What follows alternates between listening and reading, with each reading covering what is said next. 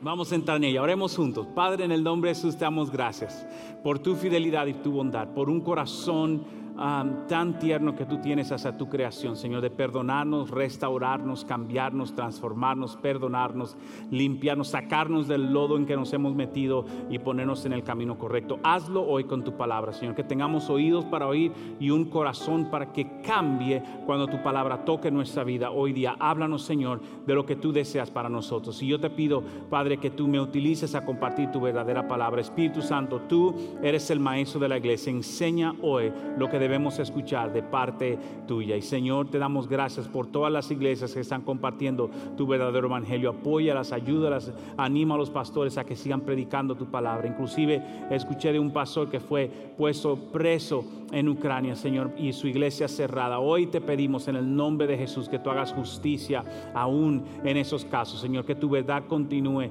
y brille, porque el enemigo desea apagarla, pero la oscuridad nunca vence la luz, sino al contrario contrario, Señor, y creemos en ello y lo confesamos hoy. En el nombre poderoso de Jesús. Toda la iglesia dice... Amén, amén. Hemos estado hablando acerca de cómo Dios desea trabajar nosotros a través del ministerio del servicio, el ministerio del servicio. Y preparándonos hoy, ya que hemos escuchado la palabra de Dios, el tema de hoy es manos a las obras. Manos a la obra porque es importante que usted y yo pongamos acción bajo lo que Dios quiera hacer en nuestra vida. Manos a la obra porque Dios desea que nosotros pongamos eh, de una vez que tenemos la información, poder hacer las cosas que Dios quiere para nosotros. Y solamente estamos, bueno, ya yo tengo la información, pero no hago lo que Dios quiere, de nada sirve. Y es por eso que estamos hablando de eso, de, de este ministerio que Dios nos da que es acerca del servicio, que es acerca del trabajar con Dios, acerca del obrar con Él. Y dice su palabra, en lo siguiente hemos estado hablando acerca de un enfoque central que dice su palabra, y es que ser llamado siervo de Dios es el nombre más importante que una persona puede tener. Ser llamado siervo de Dios es el nombre más importante que nosotros podemos tener. Y es importante saber esto porque mucha gente hoy día desea tener un título, una posición, y no entiende que la palabra de Dios nos llama siervos de Dios. Está conmigo hoy día que el nombre más importante no es su función, no es apóstol, pastor, evangelista, todo eso es importante, profeta, ah, si quieres una dominación, apóstol, lo que sea, todas esas cosas son parte del desarrollo tal vez del reino, pero al fin y al cabo en el reino de Dios el nombre más importante es siervo de Dios. Y eso es aplicable a toda persona.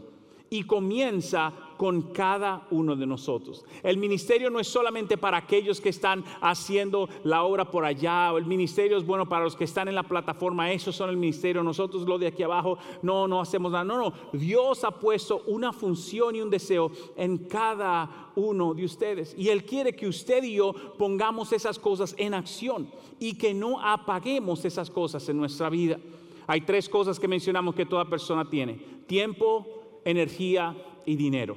Tiempo, energía y dinero. algunos nos queda un poquito menos del último, pero lo otro, bueno, ya lo hacemos mejor, ¿verdad? Como está la inflación hoy día, y como está la gasolina, ya, ya le eché aire a la bicicleta y vamos arriba, ponernos atléticos ya, ni modo. De alguna manera vamos a hacer ejercicio. y es importante que nosotros veamos eso, porque el tiempo, la energía y el dinero son funciones que toda persona posee en su vida. Tiempo, energía y dinero son cosas que cada uno tiene. A veces uno tiene más tiempo que tiene energía y dinero. Por lo tanto, ¿cómo puedo reinvertir el tiempo en mí? Estaba hablando con unos, hermanos, con unos hermanos al final del servicio de inglés y él me decía, bueno, hoy día ah, estoy pasando tiempo con mis hijos y aquellos porque no, estoy, no estoy trabajando actualmente, así que lo estoy haciendo de esta manera. Y fenomenal. Tomaste el tiempo que tienes en vez de sentarte en la casa aburrido, te pusiste a invertir en tus hijos porque ahora tienes tiempo, aunque tal vez no tenga el dinero o tal vez la energía. Está conmigo hoy día. A veces tenemos la energía de la juventud, ¿verdad? Cuando yo era joven tenía tiempo y tenía energía y cero plata. Entonces nosotros invertimos la energía, el tiempo que tenemos. Pero tal vez algunos de ustedes que trabajan mucho o son dueños de empresa, están en sus empresas haciéndolas funcionar, no tienen el tiempo y tienen la energía que tienen, la invierte en su negocio y tal vez tienen el dinero y tal vez tu función es apoyar a alguien en las misiones, enviar una ofrenda de ayuda, ser fiel en esa mano porque no tengo ni el tiempo para hacerlo en la energía, pero por lo menos Dios ha bendecido mi mano en ese aspecto. Está conmigo hoy día. Toda persona tiene alguna función de esas cosas en nuestra vida. El problema es que cuando no sabemos cómo invertir esas cosas, las que poseemos, se quedan dormidas en mucha gente. Hay mucha gente con mucho talento en su vida y no han puesto las cosas en acción, aunque tienen la información necesaria para hacerlo. Y por eso necesitamos ambos. Hoy por ahí una historia eh, media cómica de un de una señora, creo que se lo mencionó hace un tiempo atrás, de una señora, una pareja esposa que fue al doctor y cuando estaban en el doctor, estaban sentaditos, el doctor viene, examina al caballero, se queda callado, sale de la habitación y llama a la señora y le dice, señora, déjeme decirle algo, mire, su esposo está en un caso bien severo de estrés. Y si no hace lo que yo le voy a decir, su esposo se va a morir. Yo necesito que usted no haga mucho ruido en la casa. Que cuando Él llegue a la casa esté limpia y haya paz en el hogar. Téngale sus comiditas preparadas. No permita que Él se altere. Si quiere ver el juego, déjelo ver el juego. No le esté peleando ni insistiendo. Usted o póngase y ocúpese de las cosas. No le levante ningún estrés a su marido, porque si no, lo va a perder. Señora, termina la conversación con el doctor.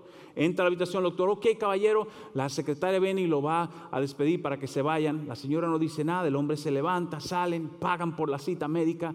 La señora no dice ni una palabra. Entran al ascensor, baja el ascensor y la señora no dice nada. Se meten al carro. El hombre por fin dice, oye, pero desde que salimos de la oficina no dices nada. ¿Qué fue lo que dijo el doctor?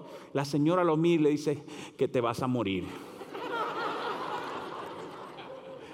A veces tenemos la información necesaria, pero no sabemos qué vamos a hacer con la información.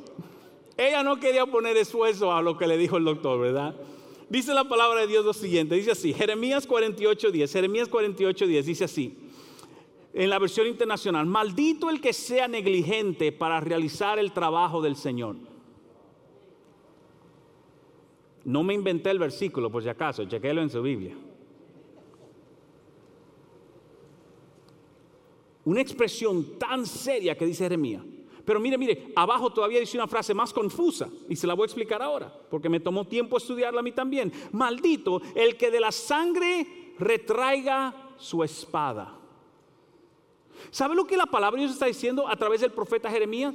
La razón por la que él puso esa frase de que maldito es el que retraiga la sangre de espada es que Jeremías estaba diciendo, si la espada fue diseñada para defender, proteger y pelear, ¿para qué tienes una y la mantienes guardada? Y él dice, el que tiene una espada y evita que haga lo que la espada debe hacer, no puede ser bendecido. Hello. La Biblia nos está diciendo, tú tienes, no puedes ser negligente en realizar el trabajo del Señor, porque Dios te diseñó para algo, te puso una función en este mundo, te dio una habilidad y un talento para que lo pongamos por obra y no lo tengamos guardado todo el tiempo.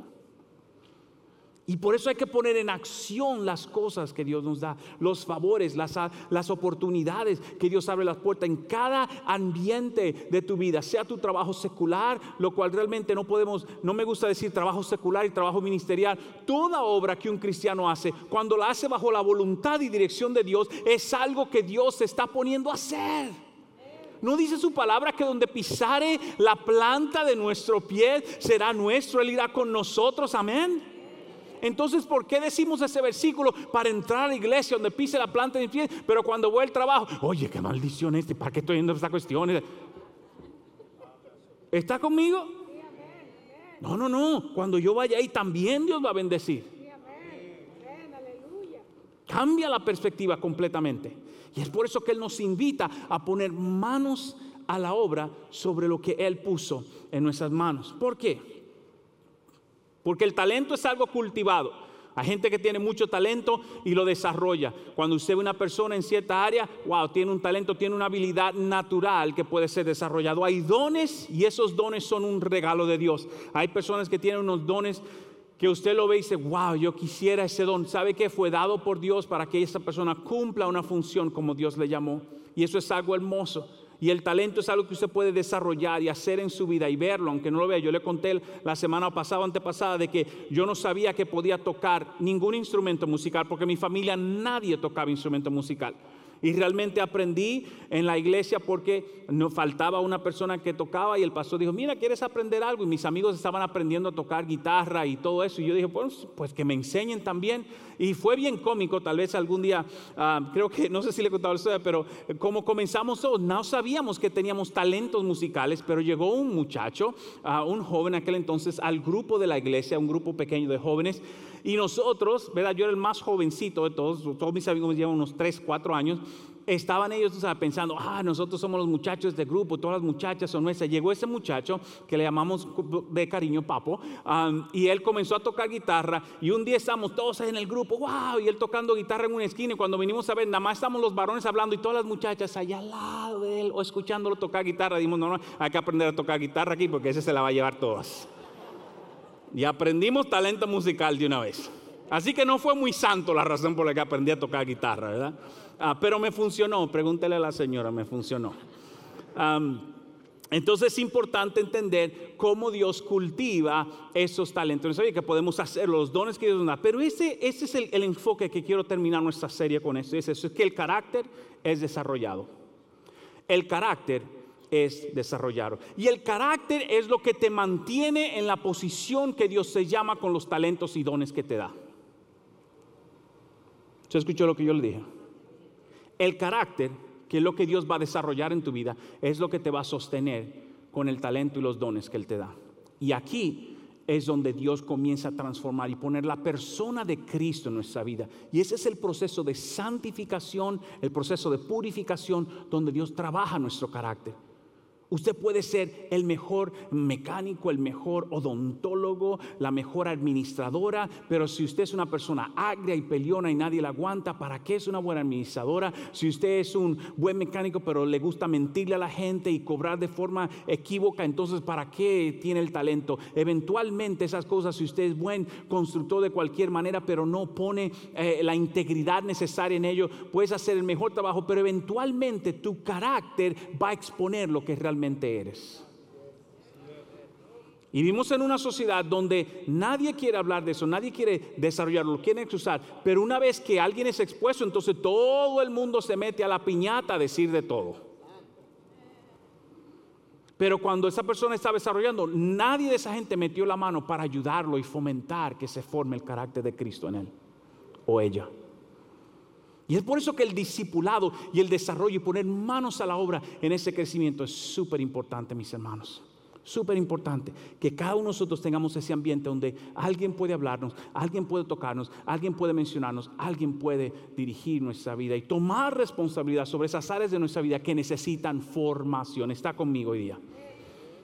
Es súper importante eso, incluyéndome a mí. Hay áreas de mi vida donde Dios ha, ido trabajando a través de los años. Hay problemas que yo tenía hace 20, 15 años que ya no lo tengo más, pero hay nuevos donde debo ir trabajando. Eso es la formación y el carácter de mi vida lo que Dios está formando. Y el mejor siervo de Dios reconoce eso y le dice, Señor, examíname y mira si hay camino perverso en mí. Y guíame por el camino tuyo, dice el salmista. Si hay pensamientos, o dice pensamientos de ansiedad que no son de ti. Wow, qué importante. Hay tres áreas que yo, que Dios puso en mi vida que formemos y todo siervo de formar. Número uno es esto, que es la fidelidad a la asignación.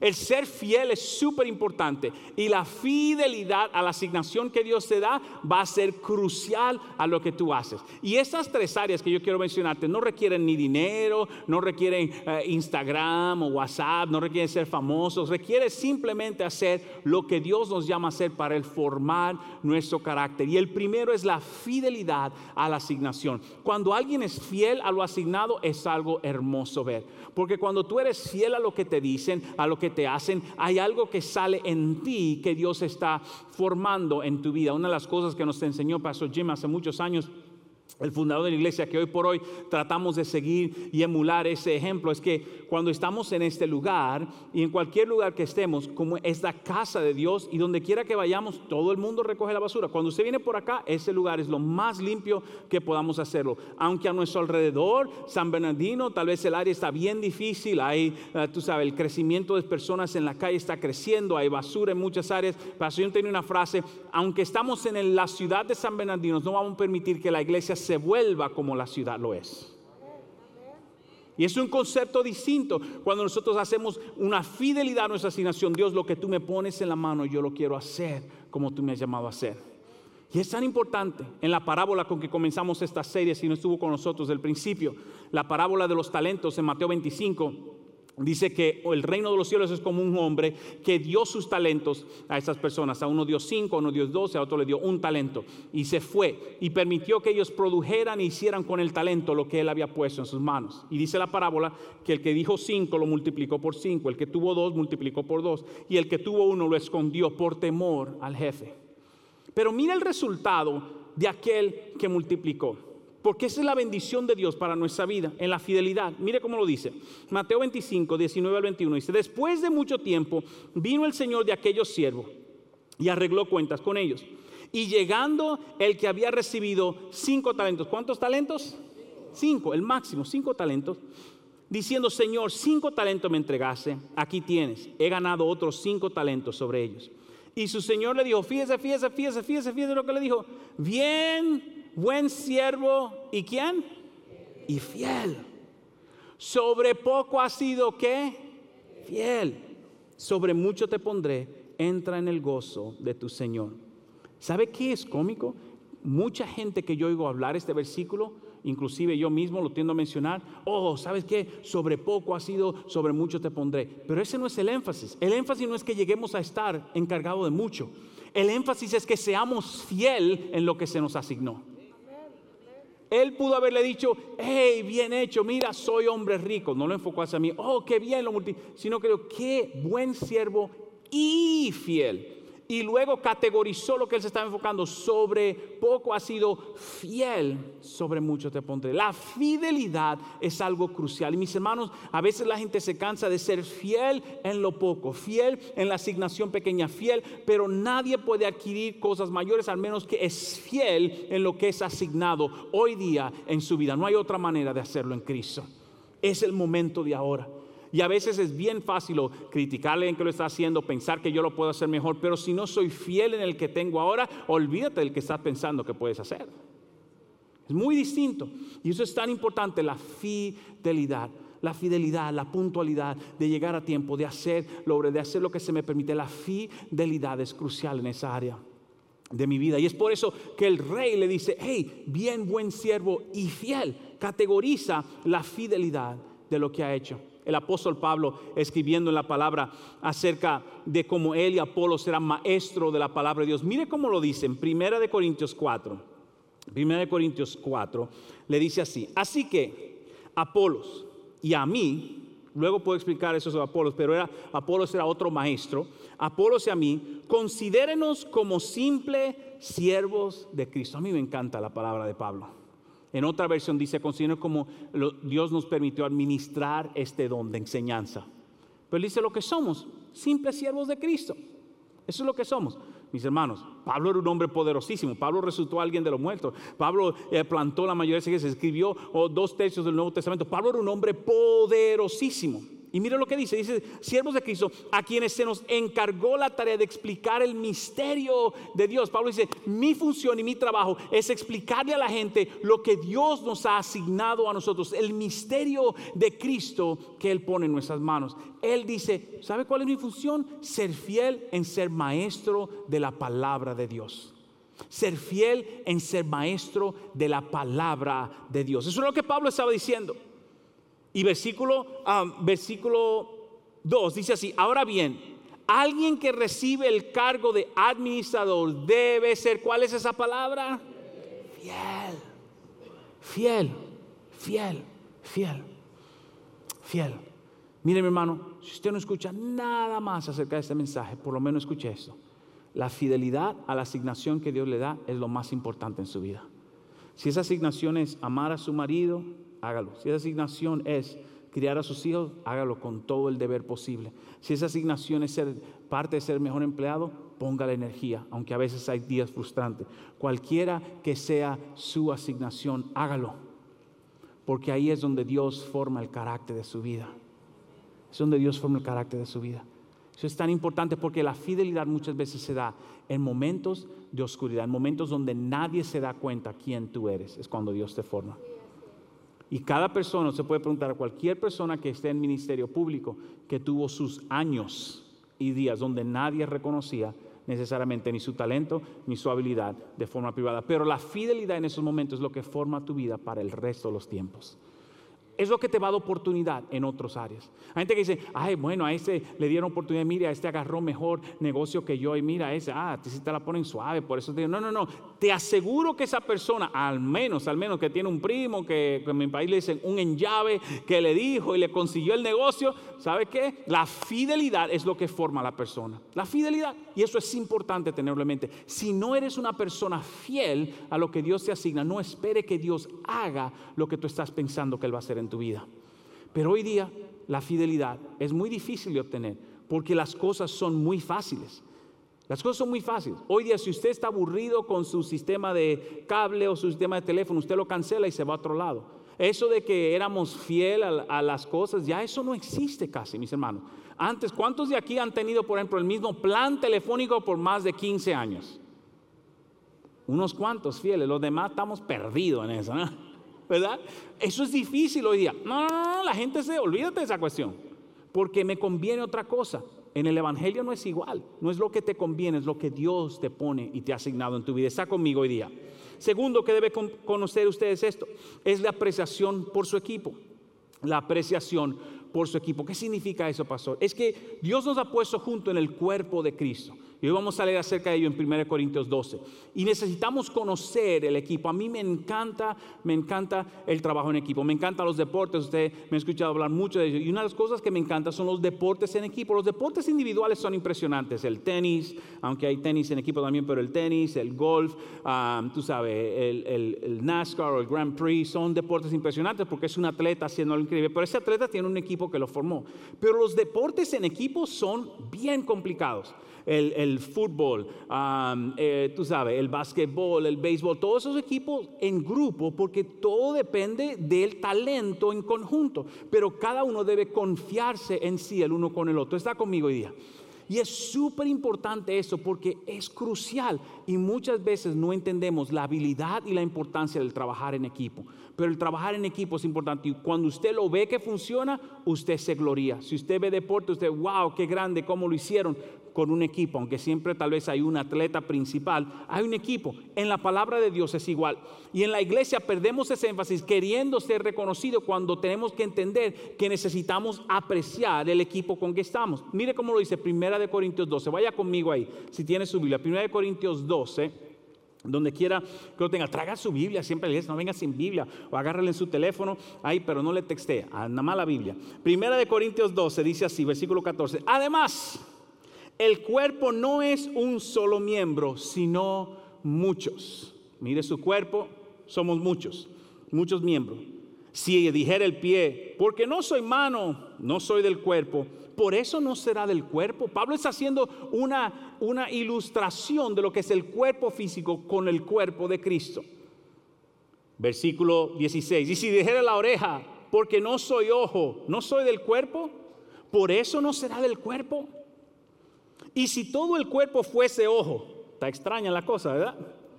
¿Dónde estaría el oído? Si todo fuese oído, ¿dónde estaría el olfato? Uno dice, oye, Pablo le está hablando como niñito. claro que le está hablando como niñito, porque la gente se pelea por cosas sorprendentes sin saber que todos somos juntos parte del cuerpo de Cristo. Y algunos tienen posiciones más visibles que otros. Pablo dice, todos son importantes. La mano, la oreja, el ojo. Mire, si, si algún, no, ¿verdad? No veo a nadie, pero si a alguien aquí le faltara algún miembro de su cuerpo, esa persona se da cuenta. Y se siente, se siente. Usted sabe que el dedo pequeñito de su pie, el dedito más extraño del pie, en mi opinión, ese dedo, el que no lo tiene, no tiene balance en el cuerpo. O se le incomoda el balance. Ese dedito te ayuda a que tú no te vayas de lado. ¿Se imagina usted? Usted sabe que la diferencia entre los monos y nosotros es el pulgar.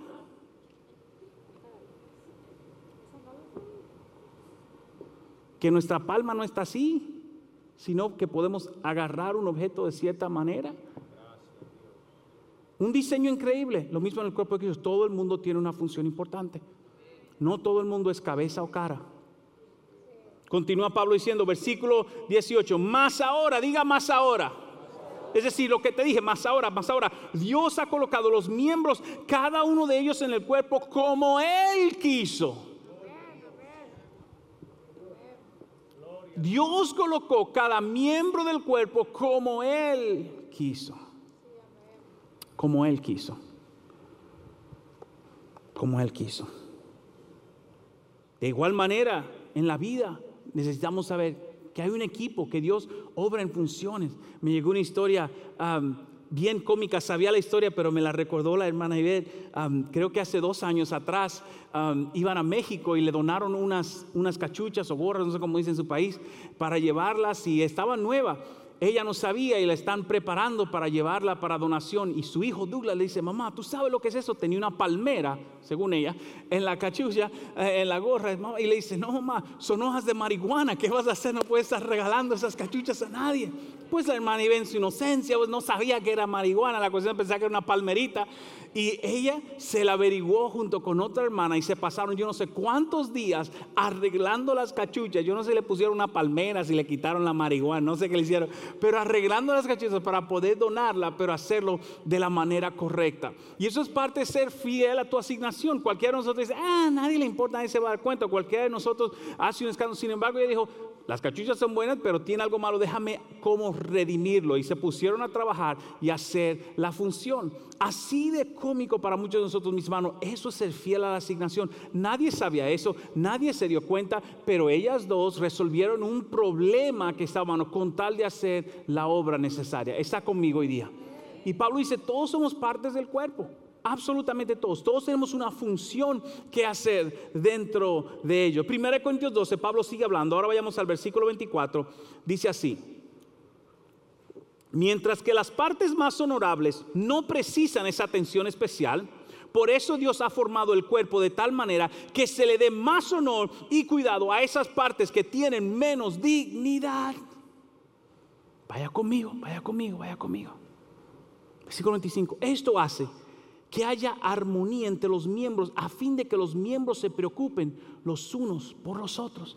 Pablo, Pablo, Pablo dice que qué sabio, qué sabiduría de Dios. Pablo dice, los miembros que no son, que son visibles y que tienen cierta dignidad, su rostro, su pelo, ya la gente se cuida de ellos. Pero hay miembros que no se ven, que tenemos más cuidado de ellos, más decoro por ellos. Nos protegemos y nos cuidamos. Nadie anda diciendo, hermano, qué riñones más lindos, Dios se lo bendiga. Nadie anda diciendo eso porque nadie se da cuenta, nadie lo ve. Pero el cuerpo sabe y el hermano y la hermana sabe que tiene que cuidar sus riñones. Toma agua, trata de evitar mucho azúcar, etcétera, etcétera. Contar de cuidar sus riñones. Y eso es lo que Pablo está diciendo.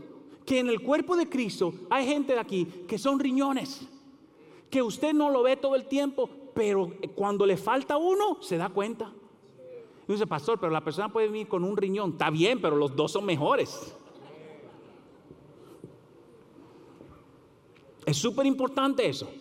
Y Pablo dice, por eso Dios lo diseñó así, porque si algo te duele, el cuerpo entero se duele. Versículo 26 lo dice, si una parte sufre, las demás partes sufren con ella. Mire hermano, cuando a alguien le duele la cabeza, uno está desesperado.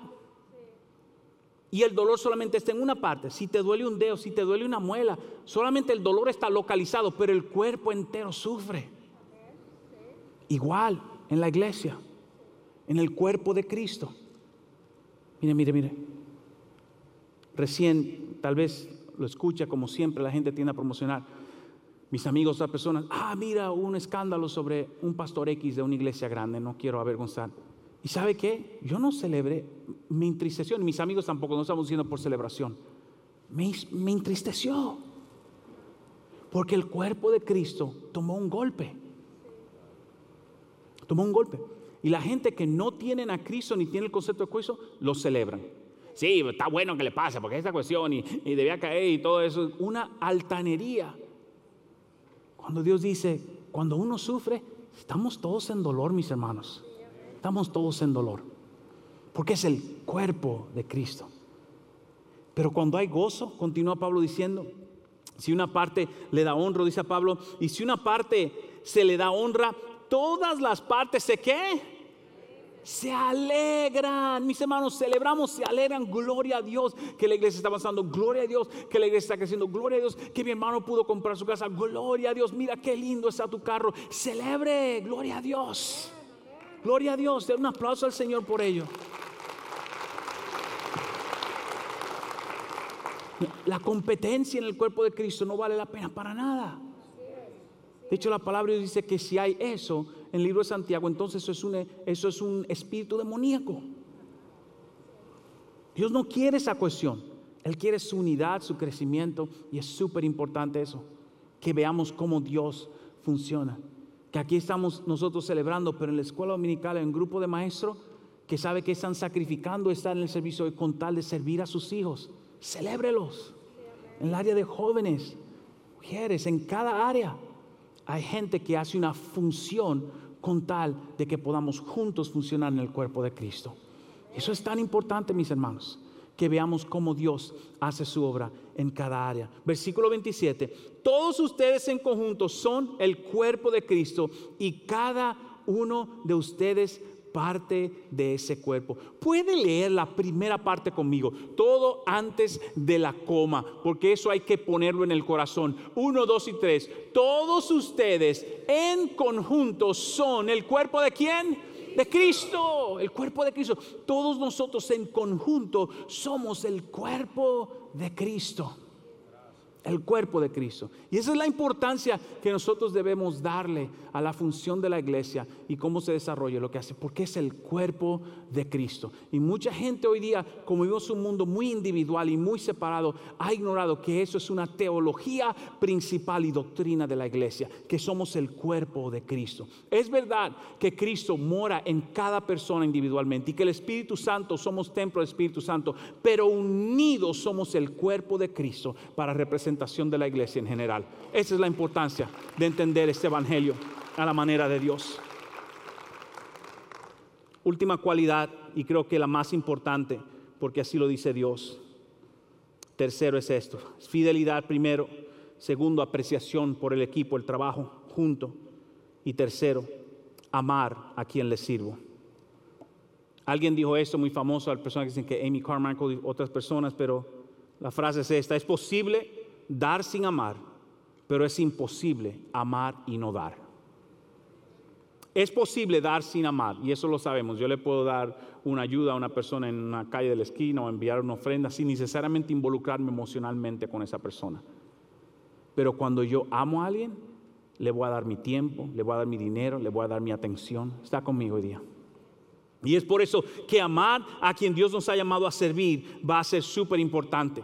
Y el apóstol Pablo en 1 Corintios 12 comienza a hablar acerca de la función del cuerpo de Cristo y dice, todos somos el cuerpo de Cristo. Algunos son llamados a servir, otros a administrar, otros a profetizar, otros con palabra de ciencia, otros sirven de diferentes maneras, otros sirven al necesitado. Todos tenemos una función y llamado y somos parte del cuerpo de Cristo. Pero Pablo termina este capítulo y déme decirte, esto no fue escrito en capítulo y versículo, esto es un mismo pensamiento. Así que si le quitamos el número 12 y los versículos y lo vemos como un solo pensamiento, Pablo comienza a hablar, todos estamos en el cuerpo de Cristo, pero mira cómo hace una transición a su pensamiento poderosísimo. Fíjese, versículo 31 dice así, procurar pues los mejores dones. Pablo dice, adelante, creen los mejores dones. Si quieres o predicar o servir o profetizar, búscalo, dice Pablo, los mejores dones. Mas yo os muestro un camino aún más excelente. Wow. Pablo acaba de decir, busque el mejor don, ten la mejor expresión, representa a Cristo, pero yo te voy a decir algo que es mucho mejor que tener un don o ser famoso, estar en una plataforma. Y entra al, al capítulo que usted conoce como el capítulo del amor.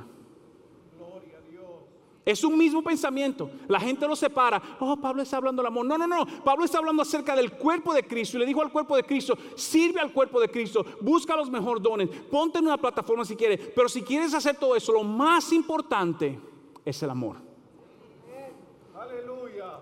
Mas yo os muestro un camino más excelente capítulo 13, versículo 1. Si yo hablase lenguas humanas y angelicales y no tengo amor, vengo a ser como metal que resuena o címbalo que retiñe. Y si tuviese profecía y entendiese todos los misterios y toda la ciencia, y si tuviese toda la fe de tal manera que trasladase los montes y no tengo amor, nada soy. Nada soy. Y hoy día, en la sociedad que vivimos hoy, la gente está muy enfocada en tener que representar, pero muy hambrienta de amor. Muy hambrienta de amor verdadero. De amor que reciba, de amor que dirige, eh, ah, ah, ah, de amor que corrige para dirección. Pablo dijo, los dones son tremendos, pero la cosa más grande que los dones es amar a quien le servimos hacerlo con amor y corazón agradecido, entregarnos una y completamente por mis hijos, por mi esposa, por mi iglesia, por la sociedad, mi vecindario, el necesitado en las misiones, el necesitado a mi puerta, hacerlo con amor. Miren mis hermanos, eso es lo más poderoso, porque lo que motivó a Cristo a su muerte en la cruz fue amor, por ti y por mí, por ti y por mí, imagínate eso. Yo, te voy a te quiero ser honesto. Hay cosas teológicamente que yo te la puedo explicar, pero emocionalmente necesito la ayuda del Espíritu Santo y la fe para entenderla. Y esa es una de ellas. Es una de ellas. El amor de Cristo es algo incomprensible o difícilmente de explicar teológicamente. Simplemente se recibe por fe. Gracias, Señor. Gracias, Señor. Y por eso Dios nos motiva a que nosotros tengamos esa misma visión cuando servimos al necesitado. Escuché la historia de un pastor que le sonó su teléfono bien temprano. El pastor Hall se levantó y agarró de la cama de repente el teléfono que estaba al lado de su cama y preguntándose quién lo llamaría tan temprano, se dio cuenta que era un número equivocado. Sin colgar el teléfono, el pastor comenzó a hablarle a la persona acerca de Cristo y el amor de Cristo. Y la persona lo escuchó y unos minutos más tarde le agradeció al pastor por haberle dado el tiempo y escucharlo. Wow, le dijo a un amigo, esta mañana llamé un número equivocado y esa persona me ayudó de una manera espiritual tremenda. Y le dio el número a su amigo y su amigo llamó al pastor Hall en ese mismo momento y recibió esa ayuda. En lo que terminó la semana, el pastor Hall recibió 19 llamadas esa semana. El pastor Hall de repente comenzó a recoger su teléfono y a ver qué gente le llamaba. Gente rica, gente pobre, gente famosa, gente desanimada, todos queriendo un consejo espiritual de parte del pastor Hall. Eso le motivó a él a comenzar un ministerio telefónico y comenzó un proyecto y puso muchos teléfonos en su iglesia para poder responder a todas las llamadas que venían. Cuando el pastor Hall falleció en 1951, había recibido más de 700 mil personas habían llamado a su línea telefónica para recibir una ayuda espiritual. Uno nunca sabe cuándo esa llamada equivocada, cuando esa persona que se te cruza, esa persona en la tienda, si hay amor que te motiva en la comunicación, lo que Dios puede hacer en la vida de esa persona. Y esa es la importancia de tener el amor como el centro de nuestras acciones, porque cambia completamente. Termino con esto. Pastor, usted se preguntaría, ¿para qué poner tanto esfuerzo? ¿Por qué mejor no me enfoco en mi familia, en lo mío, en crecer? No es lo que Dios quiere, es mi primer ministerio, dicen ustedes, que es la familia. Claro que sí, todo eso es importante. Pero la razón por la que servimos a Dios, Pablo la termina escribiendo en Primera de Corintios capítulo 15, y eso es lo que él dice para que tú y yo lo tengamos en nuestro corazón. Pablo dice así, así que hermanos míos amados, estar firmes fieles y constantes, creciendo en la obra del Señor siempre, siempre, siempre. Fíjate por qué, sabiendo que vuestro trabajo en el Señor no es en vano. Sabiendo que vuestro trabajo en el Señor no es en vano. La mayoría de personas hoy día se preocupan por recibir una remuneración del trabajo que hacen. Y, obviamente, vamos a una empresa, nos pagan un salario. Dios te dice hoy, el trabajo que tú haces, cuando lo haces a mi nombre, no va a ser en vano. No va a ser en vano. Él lo tiene en cuenta en el cielo y en la eternidad. Y hoy yo quiero invitarte a que tú no cierres tu corazón, ni tus ojos, ni tu habilidad, y no se le entregues a Dios. Que Dios se utilice en cualquier área de tu vida, donde quiera que sea, en la iglesia, fuera de la iglesia diciendo, Dios, lo que yo hago, lo quiero poner manos a la obra en lo que tú pones en mi vida.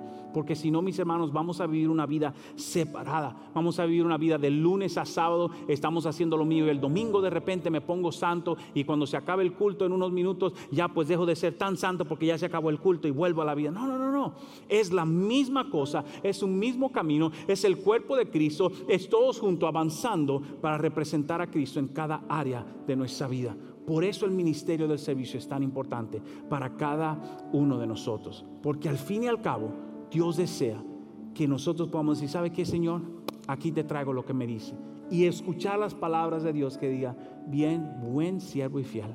En lo poco fuiste fiel, en lo mucho te pondré. Entra en el gozo de tu Señor. Esa es la palabra que todos deseamos escuchar de Dios. Entra en el gozo de tu Señor. Y todo comienza con fidelidad con apreciar con quien estoy trabajando y por último hacerlo en el amor de Dios en mi vida. Ahí mismo donde estás, cierra tus ojos hoy día, cierra tus ojos y comienza a hablar con Dios. Comienza a decirle, Señor, háblame hoy. ¿Qué parte de mi vida puedo darte, puedo entregarte, puedo hacer? Dirígeme, quiero escuchar tu vida. Tal vez tú no has sido fiel en un área que Dios te habló. Tú sabes directamente, Dios te habló y tú sientes que es lo que Dios quiere y no has sido fiel. Hoy es día de pedirle que Dios te hable. Tal vez no has apreciado con quien has trabajado. Ha puesto a un lado, has ignorado muchas veces, no has hecho las cosas como Dios quiere. Es tiempo de, ¿sabe qué Dios? Si tengo que arrepentirme con alguien, pedirle perdón, arreglar las cosas, hoy es su día. Permite que Dios te hable. ¿Qué tal si has servido a Dios, pero realmente tienes, tu corazón se ha apagado, no tienes amor, estás agrio, frustrado? Pídele a Dios que te hable hoy día. Que hable a tu ser. Padre, en el nombre de Jesús, Señor, te damos gracias que tú eres un Dios bueno y que tú eres un Dios que has puesto talento, que has puesto a nuestra disponibilidad tantas cosas, has dado dones por, en la multiforme gracia, dice Pedro, de tus dones, Señor, que sean manifiestos en nuestra vida. Y hoy yo te pido que tú lo hagas en tu cuerpo, pero más que todo, llénanos de tu amor. Señor, ayúdanos a servir al prójimo en el amor de Cristo. Señor, te pedimos perdón si hemos amargado nuestra vida o nos hemos frustrado y ya no queremos saber de nada. Señor, nos arrepentimos porque tú nos perdonas y nos recibes con gran amor y afección para ayudarnos a avanzar en ti. Hoy te lo pedimos que tú lo hagas en el nombre poderoso de Jesús. Amén y amén. Si Dios se lo da una al Señor, que se lo merece. Amén. Wow, qué tremendo. Qué precioso. Al final del servicio tenemos nuestro equipo de oración que va a estar ministrando acá. Si ese eres tú, si quieres recibir oración, te invito. Pasa, conecta con ellos. Quieren orar por ti, por sanidad, animarte. Pero más que todo, si Dios se habló y tú sabes que tienes que dar tu vida para salvación y no lo hiciste cuando lo hicimos al principio, al final ellos van a estar acá cerca y ¿sabe qué? Yo quiero aceptar a Dios en mi corazón. Yo quiero comenzar una vida nueva. Ellos quieren conectar contigo y dirigirte también a los EPES, personas que te van a ayudar en este caminar con Dios, porque queremos lo mejor para tu vida. Y si lo hiciste de tu casa, al final del servicio no te desconecte, viene un video que te enseña qué puedes hacer para recibir ese material también. Qué bendición. ¿Estamos listos, mis hermanos, para servir a Dios? Cinco. Padre, ayúdanos, Señor, porque manos a la obra, que manos a la obra, acciones de una vez. Vamos a arrancar en eso, en lo que Dios quiere, aquí donde Dios nos ponga. Yo creo que si podemos activar a los cristianos a ser gente activa donde quiera que Dios nos pone, vamos a transformar esta cuestión para lo que Dios quiere. Está conmigo hoy día en su área. Es algo tremendo. Así que yo lo animo. Cuando le dije la semana pasada, cuando usted salga por acá, ese es su campo misionero. Y si hay algo que usted puede poner su mano a la obra aquí en la iglesia, lo necesitamos y queremos su ayuda. Pero más que todo, en lo que Dios ha puesto en su mano. Sería algo tremendo. Póngase de pie hoy día. No le alargo más. Lo amo muchísimo. Deseo lo mejor para usted y para su vida. Quiero orar una bendición. Quiero que una presencia dulce de Dios acá. Y es tremendo. Hey, estamos a dos, tres semanas de lo que es Semana Santa.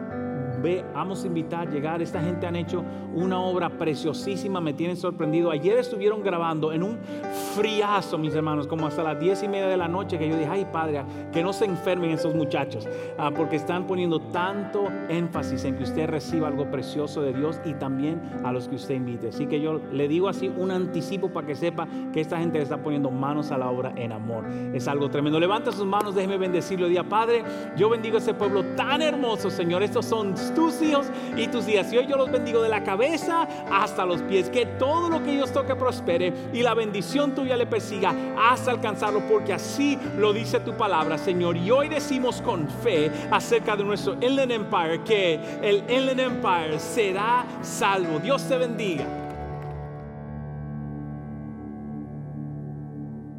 Bendiciones. Queremos agradecerte por haberte conectado con nosotros a escuchar la palabra de Dios. Si tú recibiste a Jesús en tu corazón y oraste con nuestro pastor, muchas felicidades. Tú eres una nueva criatura y eres parte de la familia de Dios. En esta tarde queremos nosotros conectarnos contigo. Tenemos una red iglesiarroca.com diagonal discipulado. Por favor, al final de este video, conéctate. Queremos presentarte un nuevo amigo, una nueva amiga, para que te ayuden a caminar y dar esos pasos básicos en el camino de nuestro amado Jesucristo.